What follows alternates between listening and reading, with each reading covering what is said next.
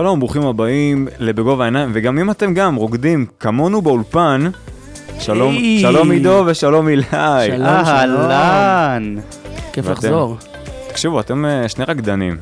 כן? טובים, כן. וואי וואי, כבר לא אמרו לי את זה. לא ראית אותי עוד ברחבה. אותך רק באולפן. נכון. וגם זה מתי פעם. אז תודה שחזרת עלינו אילי. שמח להיות פה. אז היום... כן. היום אנחנו הולכים לדבר על שמינית גמר היורו. אין לי מילים למה שהיה בארבעה הימים האחרונים, אני חייב להגיד. איך השוט שינה שלכם? על הפנים. זוועה. על הפנים. בין אם זה... כן, ארבע שעות בלילה, בין אם זה ליורו, לקופה אמריקה, אתמול אוקראינה, זימברו לנו את הצורה. עוד לילה הם הרגו אותנו. כן, לא היה שום צורך בהערכה במשחק הזה. אנחנו נגיע לזה, אני לא רוצה לפתוח עם זה, כי זה מבאס ממש לפתוח עם המשחק הזה, אבל... בוא, בוא, בוא. אני אתחיל. כן, דוב, אתה אחרי, כן. אני אחרי פה, מסתבר. למה בעצם? לא, לא משנה. בוא נתחיל עם צרפת שוויץ, המשחק, שפשוט סנסציה ענקית, כי אלופת העולם. חולני. כן, אלופת העולם בחוץ, אף אחד לא ציפה, כולם שמו אותם כפייבוריטים, בוא נגיד, אם לא מספר אחד, אז מספר שתיים ומספר שלוש, תלוי אם אתה פורטוגלי או בלגי, אבל זה לא משנה, הם היו שם והם היו שם, ואני לא יכול להגיד שהם היו גרועים, אני חושב ששוויץ, העלו את הרמה שלהם לרמה הצרפתית, הרבה יותר משצרפת לא סיפקו את הסחורה במשחק הזה. תשמע, אני, גם, אני חושב שגם מעבר לעניין של אף אחד לא ציפה שהם יעופו. אה, כל, הרוב ציפו שהם יקחו, הם היו פייבוריטים, חוץ מאנגליה אולי נגיד, קצת בלגיה באמת, פורטוגל זה לא היה ברור בגלל שזה בית מאוד מאוד קשה. בכל זאת, אבל... אלופת אירופה. נכון, אז בגלל זה היא תמיד פייבוריטית, אבל אף אחד לא ציפה שצרפת תעוף מול שוויץ. זה בדיוק העניין. וראינו ראינו משחק מאוד מוזר. זה התחיל ב-אחת אפס של סאופרוביץ' על לאנגלה, שאני חייב שמישהו יסביר לי למה הוא בנבחרת בכלל. לאנגלה? מישהו יודע להסביר לי למה אנגלה בנבחרת? למה לפורט? לפורט בספרד. לפורט בספרד, שקונדה על הספסל. אפה מקנו. למה אפה מקנו הלך לנבחרת הצעירה ולא זומן לשם? למה קונתה? לא זומן, והולך לליברפול.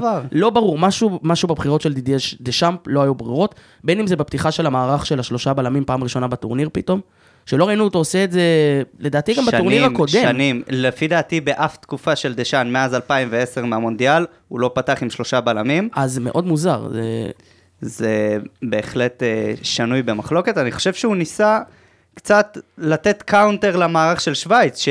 הם מתבססים על השלושה בלמים ועל המגנים התוקפים הנהדרים שלהם, והוא רצה עוד כוח בכנפיים, שייתן לו גם פבר וגם לוקה דיניה, אבל לא...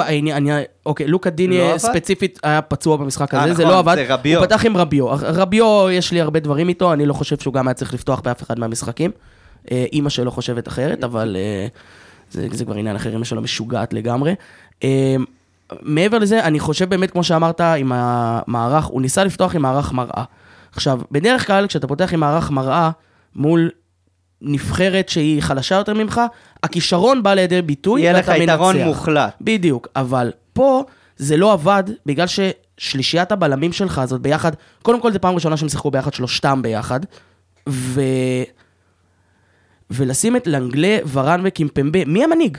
מי המנהיג משלושת הבלמים האלה? כי כמה שוורן בלם מנה, הוא לא מנהיג. על הנייר, ורן. ורן, על הנייר. אבל ורן, אם אנחנו מסתכלים על השנים האחרונות שלו בריאל, ובכללי על הקריירה שלו, הוא מעולם לא היה מנהיג. בצמד בלמים. הוא תמיד היה מונהג, הוא בלם נהדר, אבל מנהיג הוא לא. ולצרפת חסר את המנהיג הזה מאחורה, כשגם לוריס הוא לא מספיק מנהיג. הוא לא מספיק יודע לאזן את ההגנה. נכון. הנבחרת, המנהיג של הנבחרת הזאת זה פוגבה היה, ראו את זה, ראו את זה בפער על פני כל שחקן אחר. אמבפה, ארבע עשרה בעיטות, אפס שערים. מאכזב, זה לא שהוא שיחק גרוע. אני חייב להגיד, אמבפה לא שיחק גרוע במשחקים של צרפת, משהו שם לא היה חד. אני רוצה לחדד את זה. עצם זה שלא הרגשנו אותו במשחק, זה כבר אומר שהוא שיחק לא בצורה שהוא צריך לשחק. נכון, אבל אני מדבר כלל הטורניר. אמבפה הוא שובר שוויון בנבחרת צרפת, ובכלל, בכל קבוצה, בכל מקום בעולם שהוא ילך אליו. ברגע שאתה ארבעה משחקים רצופים, לא רואה ממנו שום דבר, שום דבר. איומים לשער, אוקיי, אז היה לו ארבע עשרה בעיטות, כמו שציינת, הרוב לא הלכו למסגרת, חלקם השוער הדף, אבל גם... לא, משהו שם... זה לא קיליאן אמבפה. משהו לא הגיע, משהו לא הגיע לטורניר כמו שצריך, אם זה באמת הבלגן בחדר הלבשה בגלל האגו, אם זה החוסר רצון אולי לשחק עם השחקנים שלצידו, כי ראו שאולי היחיד שהוא היה נהנה לשחק לידו היה בנזמה.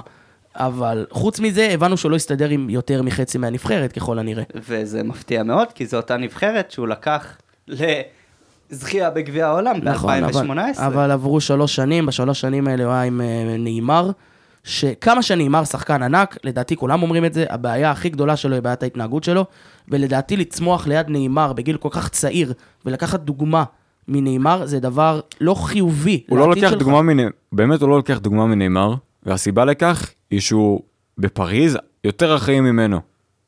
ת, תגדיר אחראי, נאמר מקבל אדומים, עושה שטויות, יפצע, נכון. הכל אתה, אתה יכול לסמוך יותר על אמבפה מאשר על נאמר. אבל אנחנו לא מדברים על המגרש, אנחנו לא מדברים על המגרש, אני מדבר התנהגות מחוץ למגרש. אם אנחנו מדברים על אגו, על אגו, נטו, נאמר, למה עזב את ברצלונה?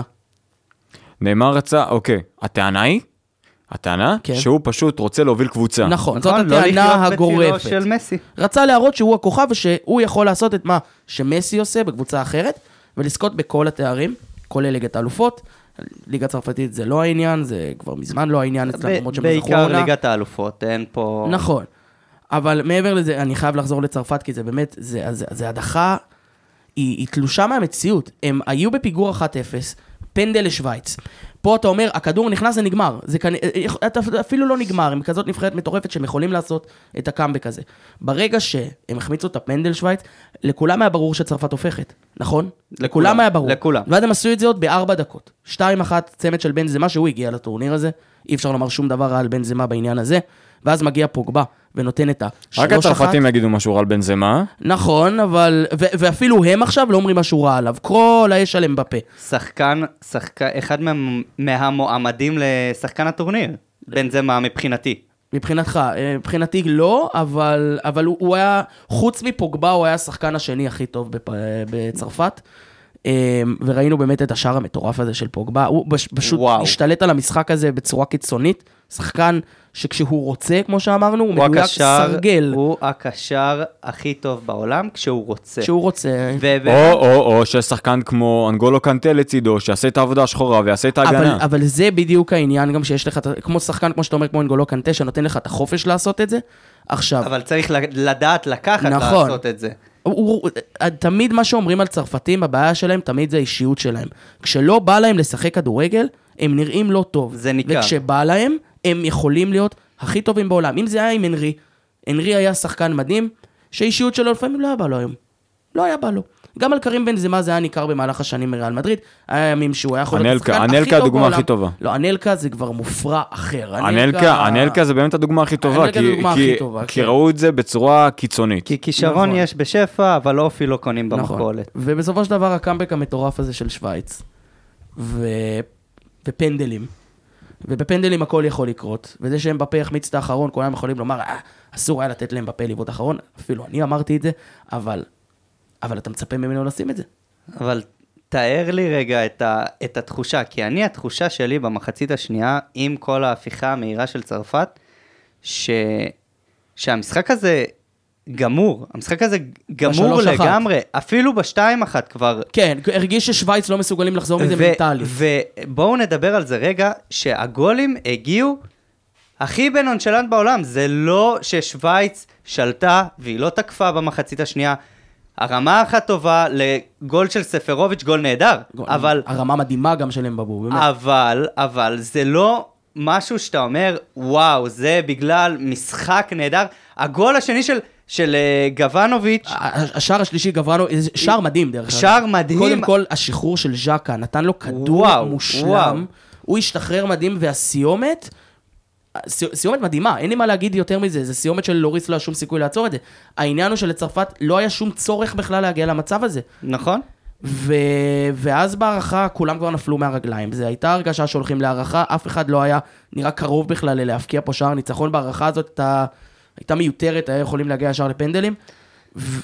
ובפנדלים הכל יכול לקרות, כמו שאמרנו, פנדלים זה ו... כבר לא ושוב, עניין של איכות. ושוב, אמרתי את זה לדוב לפני שנכנסנו להקלטה, שאמבפה... מה אתה מספר סודות? אמבפה, אמבפה לא י... יקום ויפול על הפנדל שהוא החמיץ. לא, הטורניר שלו, הטורניר שלו היה לא טוב, נקודה. פנדלים, הכל יכול לקרות, כמו שאמרת, אפשר להחמיץ, זה לא נעים, אבל זה לא מה ש...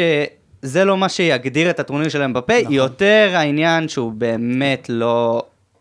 לא הצליח להביא את עצמו לאף משחק. ו- וצרפת בסופו של דבר מסיים את הטורניר הזה עם, בלי לשים לב, ניצחון אחד במחזור הראשון על גרמניה. כל גם השאר, מגול עצמי משור... של וגם הומלס. וגם משאר עצמי של הומלס בדיוק. והיא מודחת הכי מוקדם שלה מאז אלפיים ושמונה, שהיא הודחה בשלב בתים. מאז כל ענייני הפרשות בדיוק, למיניהם. אלפיים ושמונה, אלפיים ועשר היה בלגן עוד יותר מטורף המונדיאל. ומפה לשם שוויץ, שתמיד הנבחרת ששמינית, שמינית, שמינית, שמינית ולא יותר... פעם ראשונה, עוברת את ה... שמינית הגמר זה נועבי של שוויץ. זהו, כן. האמת ששמעתי, אני חושב שאתמול, שמעתי את, בפודיום, מרצדוק, בטח. מרצדוק אומר שכל מטרת ההגדלה של היורו, זה כדי ששוויץ יוכלו להגיע לשמינית, ושם נסיים. באדם גאון, הבאדם גאון. באדם גאון. אבל הנה בדיוק, והם הוכחו לנו אחרת, פתאום עכשיו מגיעים לרבע גמר. פעם שנייה... בכלל, זו פעם שנייה שהם אי פעם מעפילים משלב בתים של יורו, אה, לרוב הם במונדיאלים, תמיד מגיעים לשמינית ומודחים שם, ומפה לשם גם ספרוביץ', שאף אחד לא ספר אותו, ספרוביץ', ואמבולו, וגוונוביץ', ומגנים נהדרים, ריקרדו רודריגז, צריך לשכוח את שקירי שבא, לא שיחק. ומבאבו, תקשיב, המגנים שלהם במערך של השלושה הבלמים, זה הג'וקר הכי גדול, ריקרדו רודריגז, כבר אם, אם אני לא טועה, ארבעה בישולים עד עכשיו ביורו הזה. פשוט שחקן נהדר, נהדר, נהדר. כן. אז מטורף. באמת משחק ש... אני לא חושב, אני באמת לא חושב שיש מישהו שבאמת יכול להסביר את מה שקרה שם. זה... גם הצרפתים לא יכולים, גם השוויצרים לא יכולים. אם תשאל את השוויצרים... אני יכול להגיד לך, זה פשוט כדורגל. זה כדורגל. כל אחד יגיד לך, זה פשוט כדורגל, וזה מה שזה, וככה זה קורה, ואין מה לעשות, וזהו. כן. טוב. אז שוויץ הולכת להתמודד מול ספרד, שניצחה את קרואטיה חמש שלוש בהערכה באותו יום. הבאת לנו מה שנקרא את, ה... את הקדימון למשחק נגד צרפת נגד שוויץ. כן, כן, זה פשוט, קחו, דברו על זה, ביי. פשוט, תשמע, אם אמרנו על, על המשחק של, של צרפת שוויץ שאין דברים כאלה, אז אין דברים כאלה של... של אין דברים כאלה. שלא צפוי, בעליל.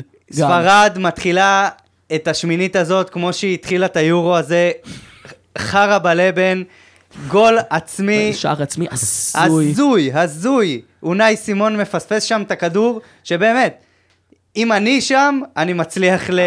להשתלט על כדור אבל, כזה. אבל אתה יודע מה העניין? שעוד עשר שנים, למה אתה לא תזכור שאונאי סימון עשה את הטעות הזאת? כי נרשם השער העצמי לפדרי. אז פדרי אכל אותה עשור קדימה, ואונאי לא, סימון לא, לא, ניצל. לא. אוקיי, תקשיבו. אונאי סימון, אם אה, היו בועטים לו בכלל לשער, כנראה שהוא היה הרבה יותר עירני. השמש, סתם כל מיני, אתה יודע, השמש, השמש אוקיי, עליו. כן, זה... השמש. כמו שוער הסלובקי ששיחק כדורעף לתוך השער שלה. שמע, ארבעים... זה היה שער מ-ארבעים מטר, מסירה אחורה, אז ברור שהבן אדם לא היה מפוקס. דודו עווד גאה, בהחלט. מה שנקרא, רק אונאי סימון יודע מה עבר לו בראש באותה שנייה, אבל זה מעלה את מאזן הגולים של שער עצמי לתשעה שערים עד עכשיו ביורו. מלך השערים. מלך השערים הבלתי מעורר, ואני רוצה להגיד על... רגע, מקום שני מאחריו זה לא החמצת פנדלים גם? זה צריך לבדוק. אם לא רונלדו כנראה שכן. אני חושב שזה קרוב עם רונלדו שם. מאוד, מאוד. אבל אני באמת רוצה להגיד שקרואטיה נתנו הופעה מדהימה, מדהימה יחסית למה שהיה להם. אנחנו ראינו את השלב בתים הלא טוב, הלא טוב שהם עברו. כשהם רוצים לנצח, הם יכולים. זאת הנקודה שלי. אבל רגע, מה זה מדהימה? זה לא היה משחק טוב שלהם. הם שיחקו... הם התחילו רע. שמע, הם פתחו... מה זה רע? נורא. עד הגול הזוי הזה של פדרי, הם לא נגעו בכדור, הם לא התקרבו לשער. זו אותה ביתה היחידה לשער. והם לא בעטו אותה. אבל שבע עשרה דקות הם רק התגוננו והתגוננו והתגוננו, ואז הגול הזה בא, וזה איכשהו העיר אותם. ומה שזה נתן, זה נתן לקישור המעובה שלהם, לקובצ'יץ', מודריץ' וזה... להשתלט, פשוט להשתלט על מרכז המגרש. אין דרך אחרת להגיד את זה. הם שלטו במרכז המגרש, ברוב אני... שלבי המשחק, הספרדים הגיבו. מאותו אז רגע... אז אני לאו דווקא מסכים איתך. מאותו רגע, הם רק הגיבו לקרואטים. אז אני, אני דווקא חושב שהספרדים שלטו במשחק הזה. תשמע, אתה רואה את זה, אחרי הגול, הספרדים בהתחלה, למה ראית את, השו... את הקרואטים פתאום קצת תוקפים קדימה? כי לספרדים... הם פתאום הולכים אחורה בחיים שלהם, לפני השנים הגדולות של אלפיים ושמונה, אלפיים ושתים עשרה, אלפיים ועשר, ספרדים היו לוזרים, ספרדים היו מגיעים כפייבוריטים, ספרדים היו מגיעים עם תצוגות ענק, ותצוגות מדהימות, וכדורגל יפה, והכל טוב ויפה, ובסופו של דבר, מפסידים על איזו שטות כזאת. אז פתאום כל הפלשבקים האלה של לואיס אנריקה, מהשנים האלה ששחק בנבחרת, אתה ראית את התגובה שלו על הספסל לגול הזה? עלו לו, עלו לו. עלה לו הכל, הוא הרגיש בפוסט-טראומה באותו רגע. ובגלל זה הם עוד היו בשוק בהתחלה, הקרואטים תקפו. היה להם הזדמנות, הם אמרו, יכולים לשים את השני פה, לא הצליחו. ואז סרביה, שחייב להגיד שהוא המצטיין של ספרד בטורניר הזה, בפאר, נתן שער ענק, החזיר אותם לעניינים, ואז הגיע השני, ואז הגיע השלישי מאיזה... משהו הזוי גם. ערבוביה, ערבוביה. לא, אפילו גוורדיול, גוורדיול שותה מים. כן, כן, נכון. פתאום קולט שהמשחק מתחיל, זורק את הבקבוק ומתחיל ספרינט לכיוון פרן טורס, אין לו סיכוי. נכון. ובשלוש אחד, אני חייב לספר פה סיפור, אני הלכתי. אני, חבר מתקשר אליי, אומר לי, אני פה, אני רגע, אני רוצה להיכנס לראות את הסוף של המשחק, אני אומר לו, עזוב, עזוב אותך, אין מה לראות. ספרד מנצחת. בוא תאסוף אותי, נמשיך למקום הבא, שלוש אחד, זה גמור. יוצאים. פתאום מקבל את ההודעה, שלוש שתיים. הוא מתחיל לקלל אותי באוטו, אומר לי, אם יש פה שלוש שלוש, אני הורג אותך. אז אני שם את המשחק בטלפון, בזמן שהוא נוהג, כדי לעשות לו גם נה בעין, מה שנקרא, כי אתה לא יכול לראות, אני כן.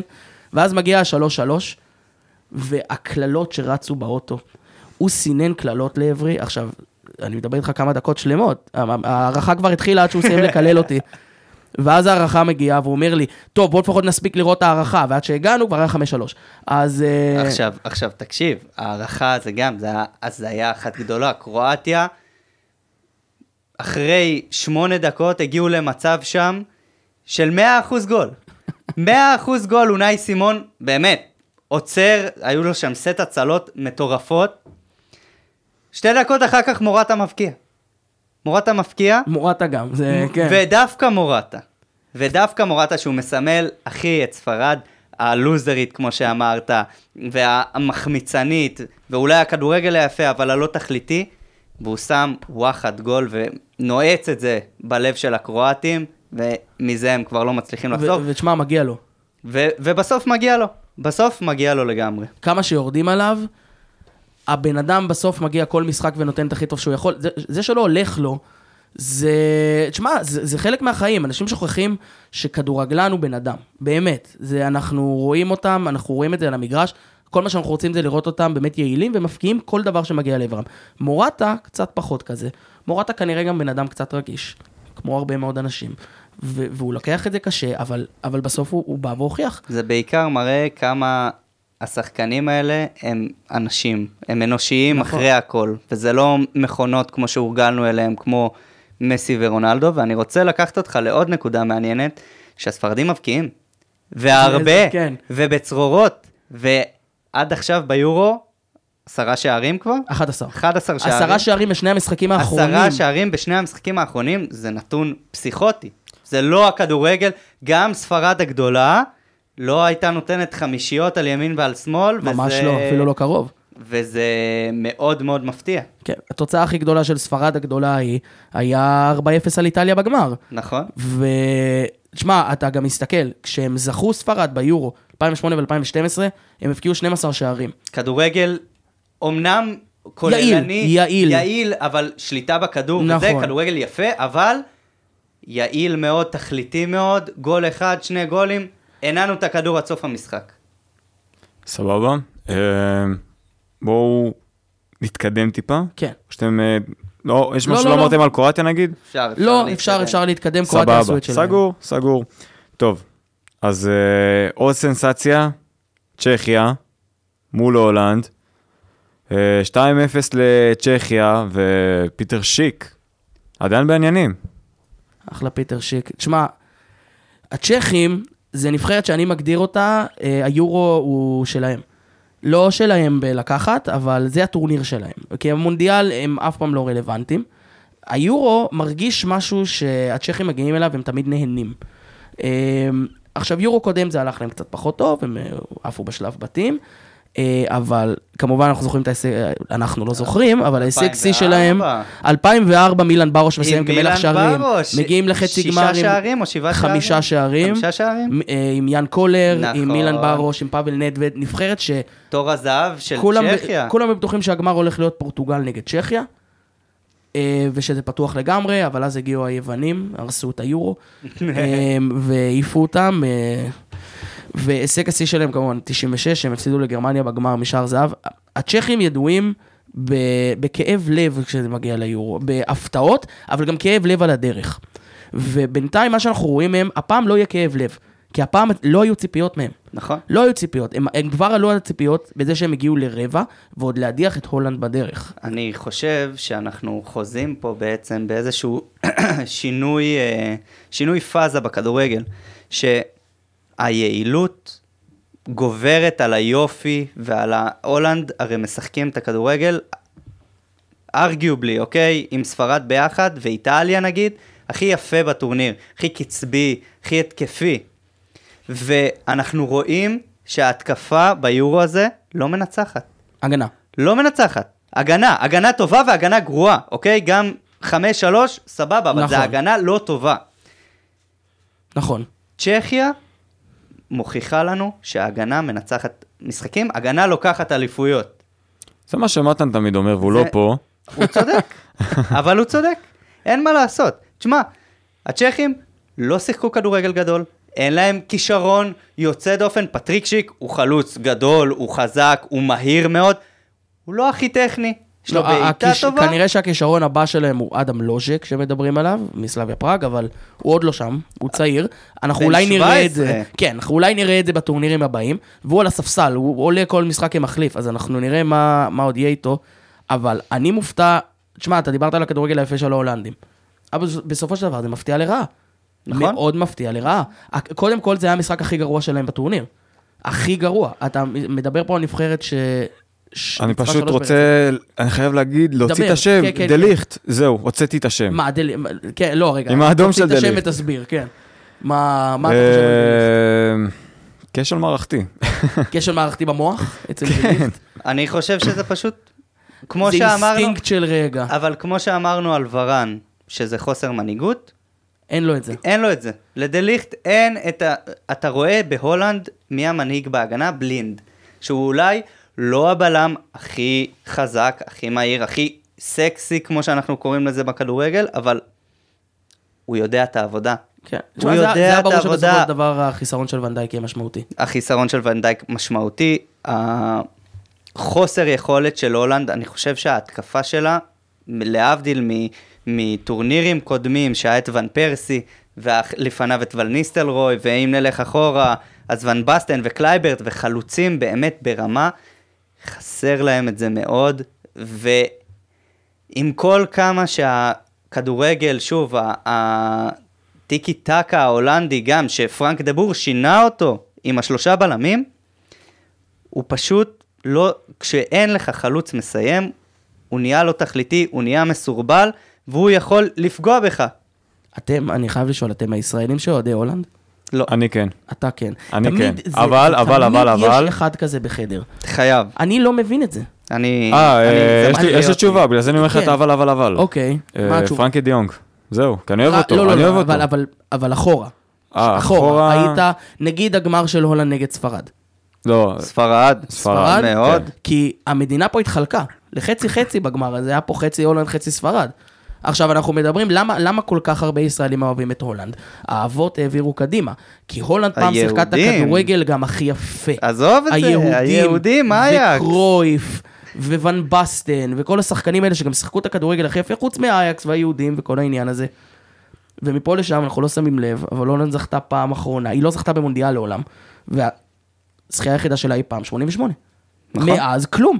עם השער של ואן בסטן, דרך אגב, בגמר. איזה שער. לא, אבל אתה מבין שזה אבסורדי, שתמיד, הולנד תמיד נתפסת כנבחרת גדולה שבאה ליורו, ואמורה לזכות. תמיד פייבוריטית. השנה קצת פחות, אבל תמיד פייבוריטית. הם תמיד נופלים בבתים. והם תמיד נופלים, גם אם לא בבתים. היה להם ב-אלפיים ושמונה בתים שאני לא זוכר כדורגל כזה. הם שיחקו את הכדורגל הכי יפה שאני ראיתי זה אז. נכון. וסלי סניידר ווניסטל רוי ורובין וואן פרסי. במגן. כדורגל מושלם, הם פירקו שם את צרפת, הם פירקו שם את איטליה, גם רומניה הייתה בבית הזה ופירקו אותם. נכון. ואז מה קרה? הגיעו לרבע, ואז באה הולנד הטיפוסית והפסידה לרוסיה ולאנדרי ארשבין. וזה שוב, אתה שם לב שזה חוזר על עצמו, זה לא סתם הם מפסידים למדינות מזרח אירופאיות. כי זה כדורגל שהוא מנוגד לגמרי לכל מה שהם מאמינים בו. כן, זה, לא, זה ההפך מהטוטל פוטבול, הכדורגל היפה, זה יותר יעיל, זה פחות יפה לעין, זה הרבה יותר אפור, אבל, אבל זה עובד. נכון. וזה עובד כל פעם נגד הולנד, ומשהו שם הם לא, הם לא מבינים, הם לא מבינים מה הם צריכים לעשות נגד זה. זה גם ההחמצה של מלן, כמה הזכיר, כמה הזכיר את ההחמצה של, של רובן? רובן, אחד וואו, לאחד. וואו, לא, למה הוא ניסה לעבור אותו? אני חייב הסביר, למה מלן ניסה לעבור את השוער? כי הוא צעיר והוא ילמד מזה. והוא רגיל שזה אבי לידו. נכון. כן. אז אין לו למי למסור, אתה אומר. כן. אה, ודובד, מה... אה, רוצים להתקדם? הלאה, אין לכם עוד משהו להגיד על הולנד, משהו שאתם יודעים. הולנד נבחרת מעצבנת. שיחקו רע. מעצבנת מאוד. מעצבנת, מעצבנת, מאכזבת. מעצבנת בגלל שהיא מאכזבת. טוב. רוצים שהנבחרות שמשחקות הכדורגל היפה יגיעו רחוק. וזה אף פעם, וזה לא אף פעם לא קורה, אבל ברוב המקרים הנבחרת שמשחקת את הכדורגל הכי יפה לא מגיעה. כן. אבל כי הוא לא הכי רעיל. שמע, הכדורגל הכי יפה, הכדורגל הכי יפה זה, בואו נודה, זה ההתקפי, זה הקצבי, זה הכיף לראות, וואו, וואו, אתה ככה מולה, אם אתה צופה בטלוויזיה, אתה מול המסך, אתה צמוד למסך, ועדיין אתה כאילו, הנה, כמו שאמרתם, אלה הם הגנה. אבל זה, אתה צריך להבין שכישרון בכדורגל, או כישרון בכלל בספורט, זה משהו שאם יש לך אותו, יש לך אותו, וכל השאר אתה צריך למלא במה שקראנו לו קודם אופי, או נחישות, או רצון, או עבודה קשה. עכשיו, מעטות הנבחרות, כמו לדוגמה ברזיל ב-אלפיים ושתיים, במונדיאל. וואו. זאת נבחרת שהיא נטו כישרון. שהיה לך כישרון בכל עמדה, והם אתה... פשוט לקחו אותה קדימה. אבל אתה, אבל עוד פעם, זה היה שילוב של כישרון עם יעילות. אני זוכר, כי אני, זה, זה היה הטורניר הראשון שאני ראיתי כילד, אני זוכר את הטורניר הזה, אתה מסתכל על שמות כמו רונלדו, כמו רונלדיניו, כמו ריבלדו, רונלדיניו בתחילת הקריירה שלו, נכון. כמו קפו, כמו לוסיו, כמו דידה, שחקנים עם כל כך הרבה כישרון, ובסוף, היעילות של הברזילאים בטורניר הזה, הייתה מדהימה, הם צריכו שתיים אפס את גרמניה. נכון. הם צריכו שתיים, לכל הדעות, טעויות של אוליבר קאן, הם לא פירקו, הם שיחקו כדורגל, יעיל, גם אנגליה הם הפסידו שתיים אחת בסוף, המשחקים שלהם אף פעם לא היו לפרק עכשיו ארבע וחמש, כמו בשלב בתים שהולנד עשתה נגיד עכשיו, שהיא סיימה את המאזן בתים עם שמונה שתיים. אוקיי. ברזיל לא הייתה ככה. ברזיל בסופו של דבר הבינה שיעילות תזכה לה במונדיאל. עכשיו, הם כבר שכחו את זה. אני חושב... אתה יודע, יעילות תעזור לך בכל דבר בחיים. כל דבר. באופן כללי, אני רוצה להגיד ש... נו. לא משנה מה. לא, לא, הלך לי. הלך לי, ברח הזיכרון. טוב, לא נורא, לא נורא, לא נורא. בואו נמשיך. ריסטארט לבריין ונמשיך למשחק הבא, כן. כן? אתם מוכנים? דנמרק ווילס. אה! אפשר לא לדבר על ווילס בכלל? רוצה? בוא, בוא. אפשר. אין לי מה להגיד, חודם נפל. בייל. בואו נסכם את זה בפשטות. בשלב בתים, סבבה, נפילה, כי הם תלויים בבייל, ובייל כבר לא השחקן שהיה פעם. תודה שהייתם, וביי. נכון. זהו. אין לי מה להגיד. הגיעו, הגיעו מעבר למה שציפו מהם. ולעומת זאת דנמרק. אני חייב להגיד ש... היא הנבחרת שאני הכי נהנה ממנה ביורו הזה. מעבר לכל הסיפור שהיה במשחק הראשון עם אריקסן, ו... והטרגדיה והבלגן, משחק ראשון, אף אחד לא ציפה מהם לכלום אחרי מה שקרה. משחק שני, בלגיה. אתה לא מצפה מהם, כדורגל מחצית ראשונה מדהים, מחצית שנייה, נפלו, הפסידו, אין מה לעשות. בלגיה יותר חזקה. בדיוק, הגיעו למשחק האחרון מול רוסיה. דבריין יותר חזק. כן. הגיעו למשחק האחרון מול רוסיה, תצוגת תכלית. תכלית. ארבע אחת של כדורגל מדהים. ואז הגיעו לווילס. עכשיו, ברור שדנמרק היא הפייבוריטית במשחק הזה, אבל אם תשימו לב, מכל המשחקים שהיו בשמינית הזאת, שאמרו יש משחקים שהם הרבה יותר, בוא נגיד, צפויים. איטליה, אוסטריה, שאני טענתי שזה הכי קרוב ל-מאה אחוז, וטעיתי, הם לקחו, אבל זה הרבה יותר קשה ממה שחשבתי. בסופו של דבר, נבחרת שהכי הרשימה בשמינית הזאת, זו דנמרק. ארבע אפס, תכליתי על ווילס. חד, חלק. כדורגל מושלם. הם, לרגע זה לא היה נראה שהיה חשש בכלל להפסד שם. נכון. לרגע. ואתה אומר, קריסטיאן פולסן לא משחק, כי הוא לא יכל לשחק, הוא היה פצוע, אז עלינו את קספר דולברג, קיבלנו ממנו צמד. צמד. מדהים. מרגיש שלא משנה כרגע מי יעלה על המגרש בדנמרק, יהיה מסביבו מה שהילה מסביב לראש, והוא פשוט ייתן את הכל. זה הכל, בזכות המאמן שלהם. המאמן שלהם שעשה שינויים תוך כדי המשחק, עשה המון דברים. כן, התחיל לא טוב. נכון, הווילשים פתחו טוב, ואז הוא הבין שהשיטת שלושה בלמים, שכולם החליטו לפתוח איתה פתאום השמינית, לא עובדת לא טוב, פתאום הוא עושה את השינוי, והעביר את קריסטנסן להיות קשר אחורי. מהרגע שהוא עשה את זה, דנמרק השתלטה על המשחק. אני חייב להגיד משהו. זה הצגה, הוא שחקן. רגע, רגע, אני חייב להגיד, שלדעתי אמר שלושה בלמים, זה פשוט נהיה טרנד של מאמנים. אתה צריך להיות מאמן, שיודע איך להשתמש בשיטה הזאת, כדי להצליח איתה. באמת? קונטה, היחיד שהצליח באמת, עם שיטת שלושה בלמים, לעשות את זה לאורך זמן. אנחנו רואים שכל פעם שמאמן עושה ניסוי, ועובר לשלושה בלמים, הוא תמיד יעזוב את זה, כי אם הקבוצה שלו לא רגילה לשחק עם זה, זה מערך שנורא קשה לשחק בו. נכון. זה, אתה משחק עם שני מגנים שהם גם קיצוניים. אתה יודע איפה אתה רואה את זה הכי טוב? איפה? בנבחרת ישראל שלנו. למה? ידעתי שתגיד את זה. למה אנחנו תמיד מגיעים לנבחרת ישראל ואירן זהבי? אני לא יודע, אני לא יודע. איך שזה תמיד, זה בגללי? לא יודע. זה נאמר בפרקים לפני שהייתי? כן, כן. הוזכר כמה פעמים, אבל... אוקיי, בסדר. אז... תשמע, דנמרק זה, זה, זה כיף לראות. זה הכי רחוק שהם מגיעים גם מאז אלפיים וארבע. נכון. שמונה שערים, שני משחקים אחרונים, שזה עוד פעם, זה, זה, פשוט זה כיף לראות. כדורגל חיובי. חיובי. כן.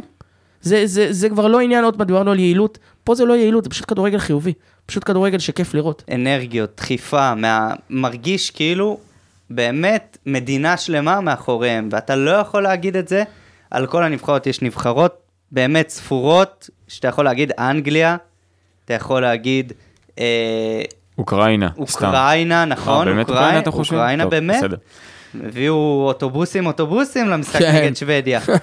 אבל... שמעו אותם, אותם בטלוויזיה. אבל דנמרק, זה באמת, אתה מרגיש שהם משחקים בשביל המדינה, בשביל מה שנקרא, בשביל הסמל, בשביל אריקסן, וזה פשוט... כן. זה, זה הקהל סיפור, הדני. אולי זה סיפור חרוש וזה, אבל זה, אבל גם, זה, אבל זה, זה מרגש זה חלק אותנו, מהעניין, נכון. זה חלק מהעניין. הקהל הדני, שעה באמסטרדם, וואו. מה זה היה? וואו. הצגה. זה הרעיד, זה הרעיד אותי עד הבית, כאילו אין לי מה להגיד, זה היה כל כך כיף לראות את זה, את הפרץ שמחה הזה, שאתה, שאפשר להיות מאוד ציני לכל הדבר הזה, מאוד קל להיות ציני לכל הדברים האלה, אבל לא בא לך להיות ציני פה. נכון? זה ספורט, חלק מספורט זה ה... הציניות נאבדת. נכון. הרגש משחק משחק גדול בספורט. אנשים לא מבינים את זה. כשאתה דני שיושב ביציע ורואה את הקבוצה שלך נותנת ארבע אפס לווילס בשמינית גמר ועולה לרבע גמר פעם ראשונה מאז אלפיים וארבע, אתה תצרח ואתה תעודד ואתה תהיה שם הכי בזה, למרות שאתה בן אדם ש...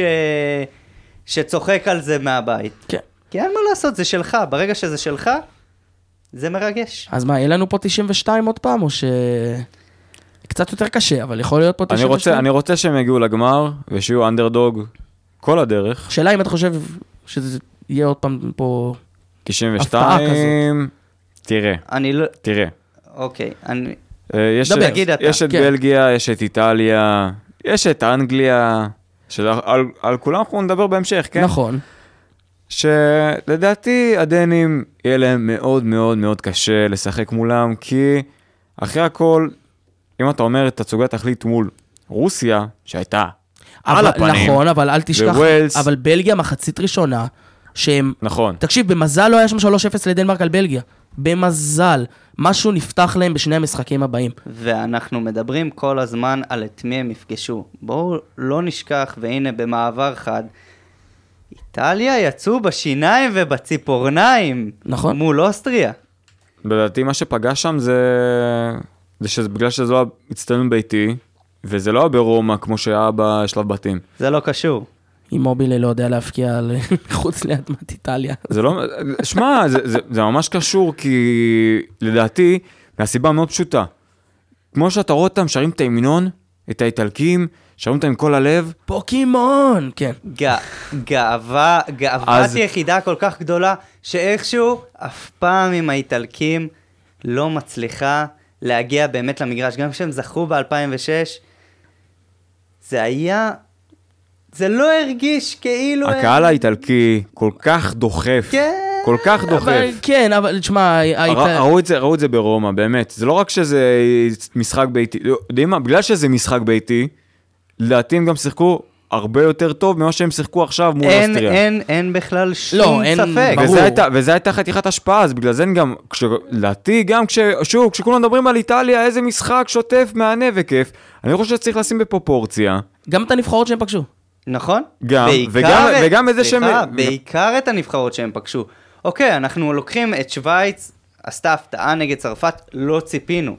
טורקיה, הנבחרת הכי חלשה בטורניר. ככל הנראה. ככל כן. הנראה. וווילס שחטפה רביעה מדנמרק. אז אתה אומר, אוקיי, האיטלקים נתנו שלישייה לדנמרק, בכדורגל שוטף, אבל ראינו את הדנים שהם נבחרת על הנייר פחות טובה מהם, דופקים רביעה. ותסתכל, הנה, אוסטריה הגיעה עכשיו. אני לא תפסתי מאוסטריה, הם לא שיחקו טוב בשלב בתים. הם באמת, הם לא שיחקו טוב בשלב בתים. אבל הם הגיעו לשמינית הזאת מוכנים. מוכנים למה צריך לעשות נגד איטליה. מאוד טקטים. לצופף, לצאת למתפרצות. זה, זה מאוד ברור מה לעשות נגד נבחרות שמחזיקות בכדור. זה מה שכולם הבינו נגד ספרד, וכולם הבינו מה כנראה גם צריך לעשות נגד איטליה, וזה מאוד מאוד מאוד ברור מה צריך היה לעשות מולה. לצופף אותם, לעמוד בהגנה, לא לתת להם, לתת להם למסור כמה שהם רוצים לרוחב, והצידה, ולעשות את מה שהם רוצים, ובסופו של דבר לצאת למתפרצות. וראינו את הגול של ארנאוטוביץ' שנפסל על, באמת, חוד... מילימטר. מיי, באמת, והם ספגו, בסוף הם ספגו, פעם ראשונה אחרי תשע עשרה שעות, דרך אגב, אנחנו לא שמים, ספגו פעם אחרונה מול הולנד, ב-ארבעה עשר באוקטובר אלפיים ועשרים. כן? כן.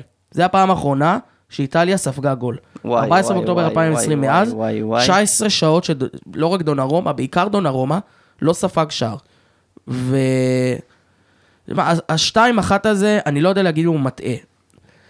השינויים שמנצ'יני צריך לעשות, קודם כל, אני אישית לא מבין איך קייסה לא פותח. כמה שבראל השחקן נפלא, קייסה חייב לפתוח. אני חושב שגם וראטי צריך לפתוח. וראטי לא צריך לפתוח. לוקטלי צריך להיות לפני. לוקטלי היה מצוין. זה טעות. הנה, דרך אגב, אנחנו מדברים על הטעויות של מאמנים, כשהם מגיעים פתאום לשלב כזה רציני, זה פתאום לשנות מערך, פתאום לשנות את השחקן הזה. הדברים הלכו כמו שצריך. אז למה פתאום לומר, אוקיי, הוא השחקן הבכיר שלי, אבל הוא לא שיחק כמעט, אני, אני עדיין נפתח איתו. למה לעשות את זה? למה לא לשחק עם מה שעבד? יש תמיד את הדחף הזה לעשות משהו שונה, וללכת למה שאתה רגיל אליו. ואני אני לא מבין את זה אצל מאמנים. ואת האוסטרים מאוד מאוד קשה להפתיע. מאוד, וראינו את זה...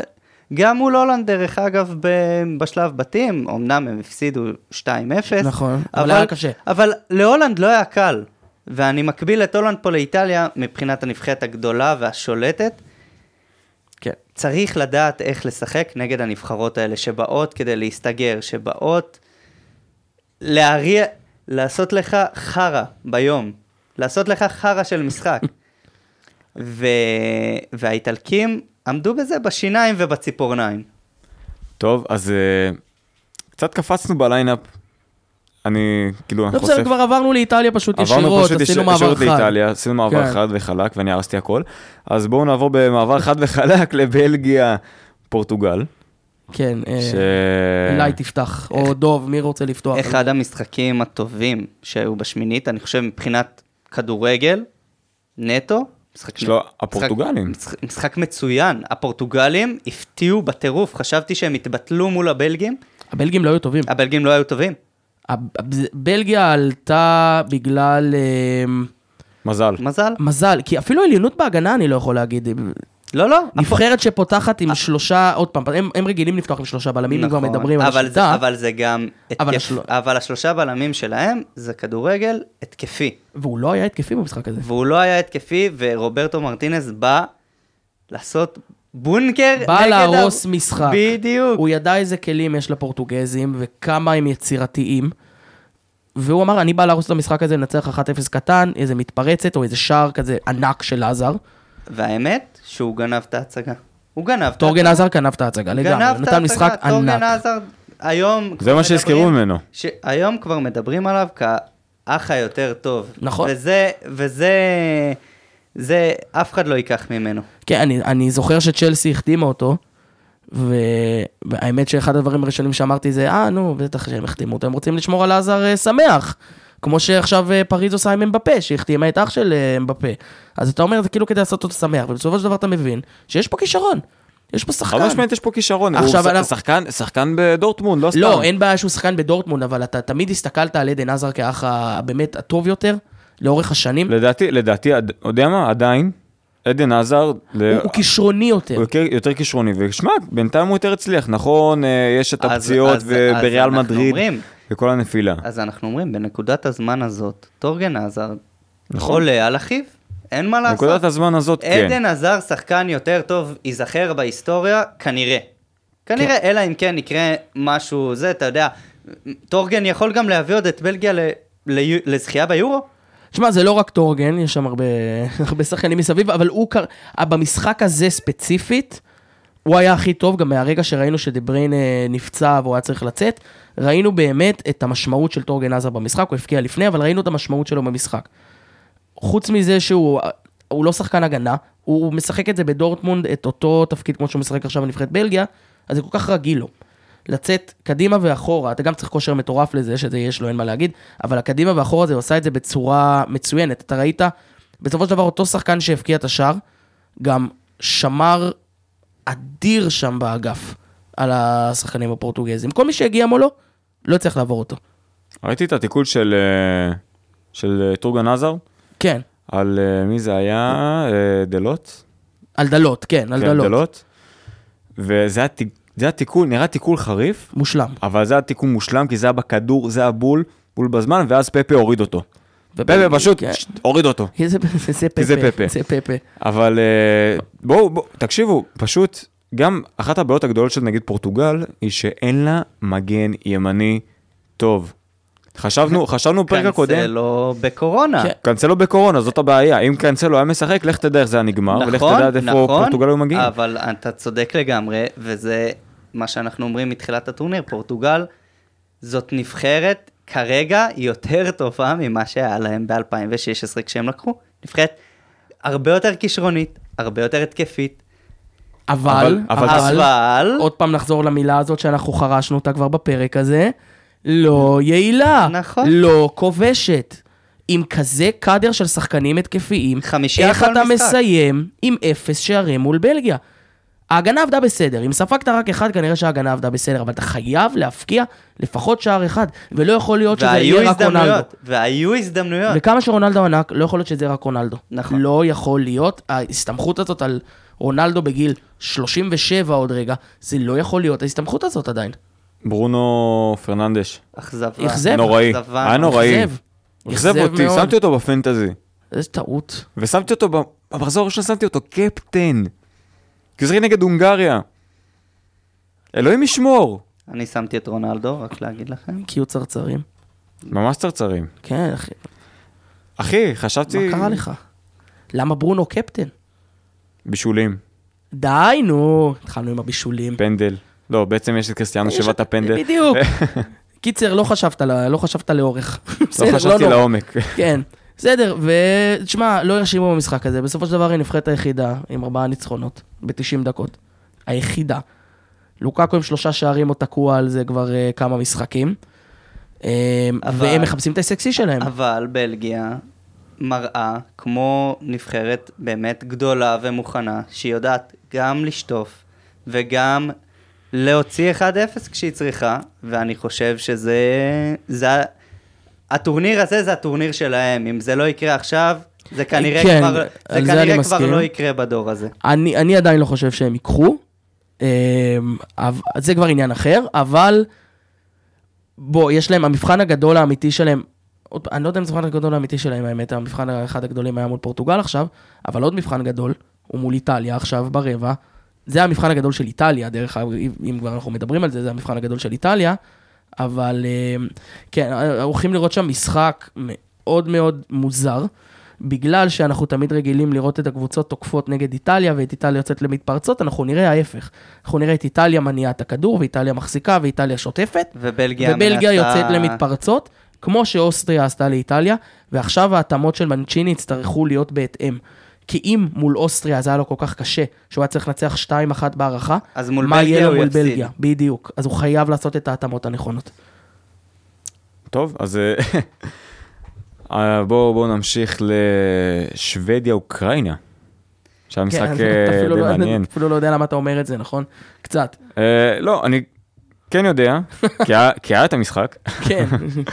הוא קרא, והוא היה מעניין גם, שזה כן קצת יותר הפתיע אותי. אמיל פורסברג, איזה שחקן אדיר. לפי דעתי שחקן מטורף.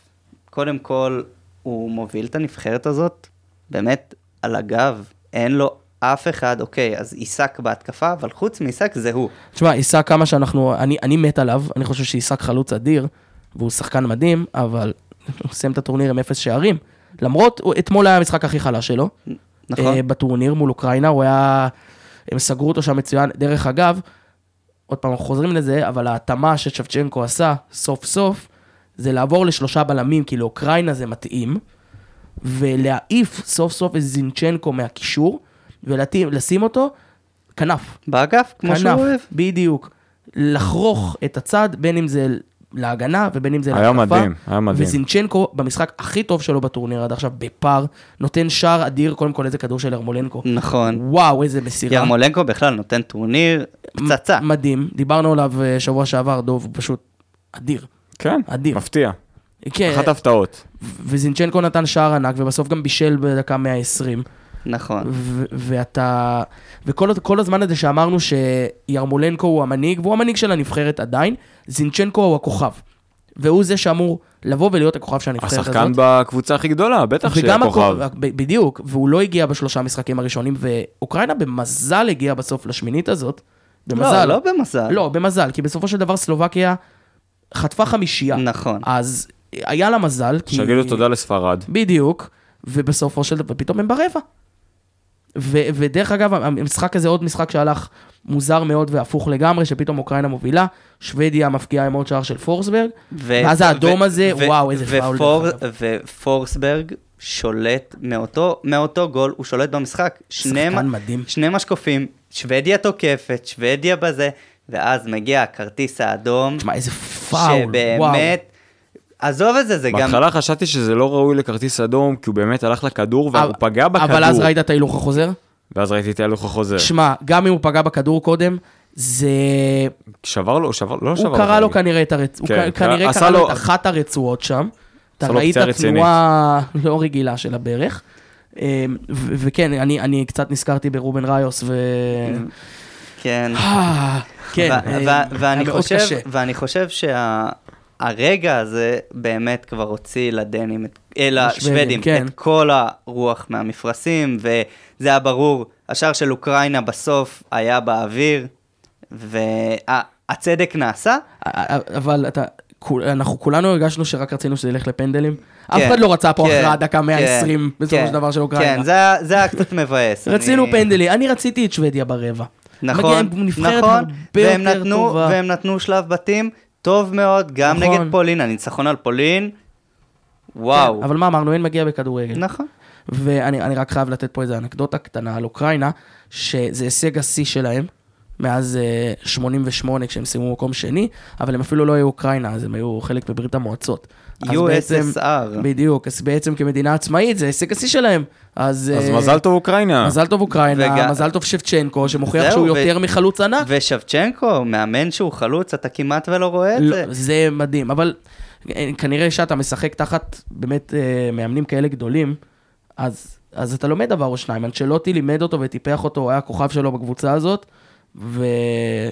והאמת, האמת כיף לראות את שבצ'נקו מצליח ככה. אני מאוד אוהב את האיש הזה. אני גם בעדו לגמרי. טוב, אז נמשיך. שמענו את הטוב לסוף. כן, מלחמת העולם השנייה. מלחמת העולם השנייה. איך האנגלים שרים? It's coming home, it's coming home, it's coming, it's coming home. כן. אז לא לזה התכוונתי. אז למה התכוונת? סליחה. הם שרים two world wars and one world cup. יותר טוב לדעתי, בנוגע לגרמניה, כן? טוב, אז ראינו משחק יעיל. שמע, אני חייב להגיד עליונות אנגלית, וזה משהו שלא ציפינו לו, לא ציפינו לו. אף אחד לפני המשחק הזה לא אמר אנגליה הולכת לשטוף את המגרש מול גרמניה. אני אישית גם מאוד נהניתי מהמשחק. נכון. הרבה אנשים אומרים, מחצית ראשונה לא טובה, מחצית שנייה נפתח קצת... כי זה אפס אפס. נכון, אבל אפס אפס הוא לפעמים מתעתע. גם לא היו, לא היו הרבה מצבים בסדר, אבל... החמצה של הריקאין. כן, אבל המשחק פשוט... קודם כל האמוציות, אין מה לעשות. אמוציות עושות משחק, גם אם המשחק הוא לא גדול. האוהדים באצטדיון גרמו למשחק הזה להיות אפילו יותר גדול ממשהו. זה היה כל כך כיף לראות את זה. ואתה ראית מחצית ראשונה, גרמניה, זה... המחצית הראשונה והמחצית השנייה היו מראה. מחצית ראשונה, ראינו את גרמניה פותחת יותר טוב מאנגליה, ואנגליה משתלטת על המשחק, נכון. ולא מצליחה להפקיע.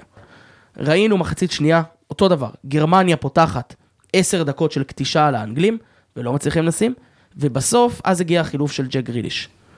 ואני חייב להגיד משהו על סאופגייט, שמה שאמרתי פעם קודמת של העניין של השני קשרים, אני, אני נשאר איתו, אני דבק בו. אני חושב שלפתוח מבחינתו עם שני קשרים, זה לא הדבר הנכון. במשחקים, כמו מול סקוטלנד, או כמו מול קרואטיה, כמו מול נבחרות הרבה יותר נחותות ממנו. שהוא צריך מול, להיות יותר יצירתי. בדיוק, במשחק מול גרמניה, זה בדיוק הדבר שהוא היה צריך לעשות, והוא עשה אותו נכון. וחוץ מזה, החילוף של גריליש, בדקה שהוא החליף אותו, זה היה חילוף אדיר. כי הוא מכניס את גריליש, שהוא שחקן יצירתי, ויוצר באמת מכלום משהו, ופתאום הוא מכניס אותו בדקות שהגרמנים כבר היו גמורים, הגרמנים רדפו אחרי האנגלים כל המשחק, והוא בא וניצל את זה, ולוק שו שם לידו, וואו, נת... וואו, איזה משחק של לוק שו, והבישול של גריליש, קודם כל השער הראשון, הכל התחיל מסטרלינג, נכון. סטרלינג התחיל את זה מהאמצע, והתנועה שלו מדהימה, קודם כל הוא עושה תנועה לתוך האמצע, קלט גם שהוא בנבדל, חזר אחורה, ואז שם את השער. דרך אגב, היה לו השער נגד קרואטיה מאוד מאוד דומה, שארי קיין שם הכניס אותו מול הזה, השילוב של קיין וסטרלינג בחוד, שקיין כפיבוט לוקח את הכדורים אליו, ואז סטרלינג נכנס לתוך השטח בעצם שקיין משאיר לו. שקיין משאיר לו, והתיאום ביניהם באמת עלה לרמות גבוהות מאוד בטורניר הזה, אולי הצמד הכי חשוב של האנגלים. והרבה כבוד לסאופגייט על ההתאמות שהוא עשה. קודם כל, זה שהוא באמת לא פותח עם צ'ילוול, למרות העונה הענקית שהוא פותח, והוא באמת פותח עם לוק שו ועם קרן טריפר, קודם כל זה כבר לעצמו, צריך לתת לו את הקרדיט, כי זה לא ברור מאליו. וזה שהוא פתח עם פיל פודן בשני משחקים רע שזה לא עבד, פיל פודן יצא. פיל פודן לא יראה מגרש יותר בטורניר הזה לדעתי. אלא אם כן יקרה משהו קיצוני, פיל פודן לא יראה מגרש יותר בטורניר הזה, וזה בדיוק העניין, כי פיל פודן לא מתאים לאיך שהוא רוצה לשחק. והרבה אומרים על סאוטגייט שיש לו כל כך הרבה כלים, אתה מדבר על סנצ'ו ועל רשפורד, שלא רואים דקות. עכשיו, אתה יכול להגיד, מוצדק או לא מוצדק, לכל אחד יש את דעתו, אבל לסאוטגייט יש בדיוק את האנשים שהוא מאמין בלהם. את גריליש ואת לוקשו ואת מינגס בהגנה שהוא פתח איתו בשלב בתים, שאין מה לעשות, זה החבר'ה שלו, ואיתם הוא ילך, ותאהבו את זה או לא, ו... ועם, ועם כל זה, אנגליה ברבע. לדעתי, כל הטקטיקה של uh, סאוטגייט הייתה לעייף את הגרמנים, ממש לעייף, אותם, לעייף, כמו... לעייף, ואז דקה שבעים, או אפילו קצת לפני שישים ושש, כן? ההכנסה של גריליש. ההכנסה של גריליש. כן, משהו כזה, שישים ושש בערך, כן. שישים ושש. הוא מכניס את גריליש, וגריליש, שחקן יצירתי, אנרגטי, עושה את הכל. נכון. עושה את הכל, עושה את המשחק, לוק שו וטריפר הם פשוט שחקני אגף מדהימים. לוק שו, נכון, היה לו פציעות קשות ועונות בינוניות, והוא צריך להתגבר עליהן, שזה דבר מכובד בפני עצמו, וכל הכבוד לו. שחקן, כן, כן, לגמרי. וטריפר, העונה שלו באתלטיקו מדריד, הוא שחקן מטורף. אני יכול להגיד שיש המון שחקנים בטוטנהאם, בטוטנהאם, שיצאו מטוטנהאם, שהם שחקנים מטורפים. ווקר, טריפר, ארי קיין, באמת, זה שפשוט נגיד סתם טוטנהאם לא לוקחת על תארים, זה כי זה התדמית של, הלוז, של הלוזרית. בשנייה שהם, תראה, בשנייה שיצאו, ווקר כמה ליפות כבר יש לו? שלוש? ווקר בסיטי? שתיים. ווקר בסיטי, שתיים. שתיים. כן. טריפר יש לו עכשיו אליפות. עם אתלטיקו, נכון. אתלטיקו. נכון. מי עוד יצא? זה הרבה שחקנים שהבינו שהם ממצאים את טוטנהאם, הם עסקו פשוט. נכון, נכון. כן. כי הם שחקנים מאוד טובים. נכון. זה משהו במועדון הזה לא ברור. אז, אז האנגלים יודעים איך לנצל את השחקנים האלה של טוטנהאם, שטוטנהאם יצרה. נכון. ו... ואתה רואה את זה, וזה מדהים. גריליש לא ישאר ב... גריליש עובר כנראה למנצ'סטר סיטי, כן. כנראה למנצ'סטר סיטי. מעניין איך, איך פפ השתמש בו. תאמין לי שפפ ימצא לו את המקום. גריליש הוא... התחכם עוד פעם. מתחכם שוב, מתישהו. פפ תמיד מתחכם בסוף. פפ תמיד מתחכם, אבל לפפ זה עובד. לפפ זה עובד. וגריליש יכול להיות סופרסטאר באמת, ברמה אדירה. הוא גם בדיוק בגיל, אתה רואה גם כמה הוא... הוא בשל, הוא בוגר, הוא גבר. אתה רואה את, כמו שדיברת על פודן ועל בקיוקו סאקה. בקאיה סאקו. בקאיה סאקו ו... בקיוקו זה טוב. וסנצ'ו, ואפילו סנצ'ו. הם עוד בוסר. גריליש, רואים שהוא התבגר, רואים שהוא... עבר כמה דברים בקריירה. הקפטן של אסטון וילה, לא סתם. והוא מגיע מוכן, והוא מגיע בדיוק בזמן הנכון בשביל האנגלים, והם, אני לא רואה מה שיעצור אותם בדרך לגמר. אני כן, אבל... החלטות לא נכונות של סאודגייט, החלטות לא נכונות, ומול אוקראינה, ברבע, זה לא שונה לגמרי, כי מול גרמניה... אתה שוב חוזר אבל למשחקים של השלב בתים, לקרואטיה ולסקוטלנד ול... בדיוק, אז בדיוק בשביל זה הוא יצטרך לעשות את ההתאמה. שוב, במשחק מול אוקראינה, שהוא צריך ליזום קודם כל, פה אנחנו נצטרך לראות משהו שונה. פה שני קשרים אחורים לא צריך לקרות, כי אוקראינה לא, קבוצ... לא נבחרת הגנתית, היא נבחרת שמאוד אוהבת לתקוף. ובסופו של דבר, המאמן שלה הוא חלוץ. נכון. היא נבחרת שמאוד מאוד מאוד אוהבת לתקוף. ו... את זה אנגליה תצטרך לנצל, אז לשחק עם שני קשרים, שני קשרים מול קבוצה כל כך התקפית, שההגנה שלה לא חזקה, זה תהיה טעות. הוא יצטרך לשחק עם, לדעת, גריליש יצטרך לפתוח את המשחק הזה. כי אם אתה רוצה יצירתיות מהרגע הראשון, אתה חייב את שגריליש, גריליש על המגרש, זה לגמרי. ומפה לשם רק בלי ששמנו לב, זה הניצחון הראשון של אנגליה לגרמניה מזה מאז... עשרים ואחת שנה, כן, כן, כן. בטורניר גדול. כן, כן. זה מטורף, אז אתה מבין את הפרץ הרגשות הזה של האנגלים, והגרמנים יחזבו. גרמנים יחזבו. חוץ ממשחק אחד, נגד... פורטוגל. נגד פורטוגל, שבאמת גרמניה שטפה כמו גרמניה האמתנית של אלפיים ושש עשרה ו-ארבע עשרה. שום דבר. כן. שום דבר. עושים מסכים זה... גם את הקריירה של לב? תשמע, לב חמש עשרה שנה בתפקיד, ארבע עשרה חמש עשרה שנה, הוא התחיל הרי כעוזר מאמן של...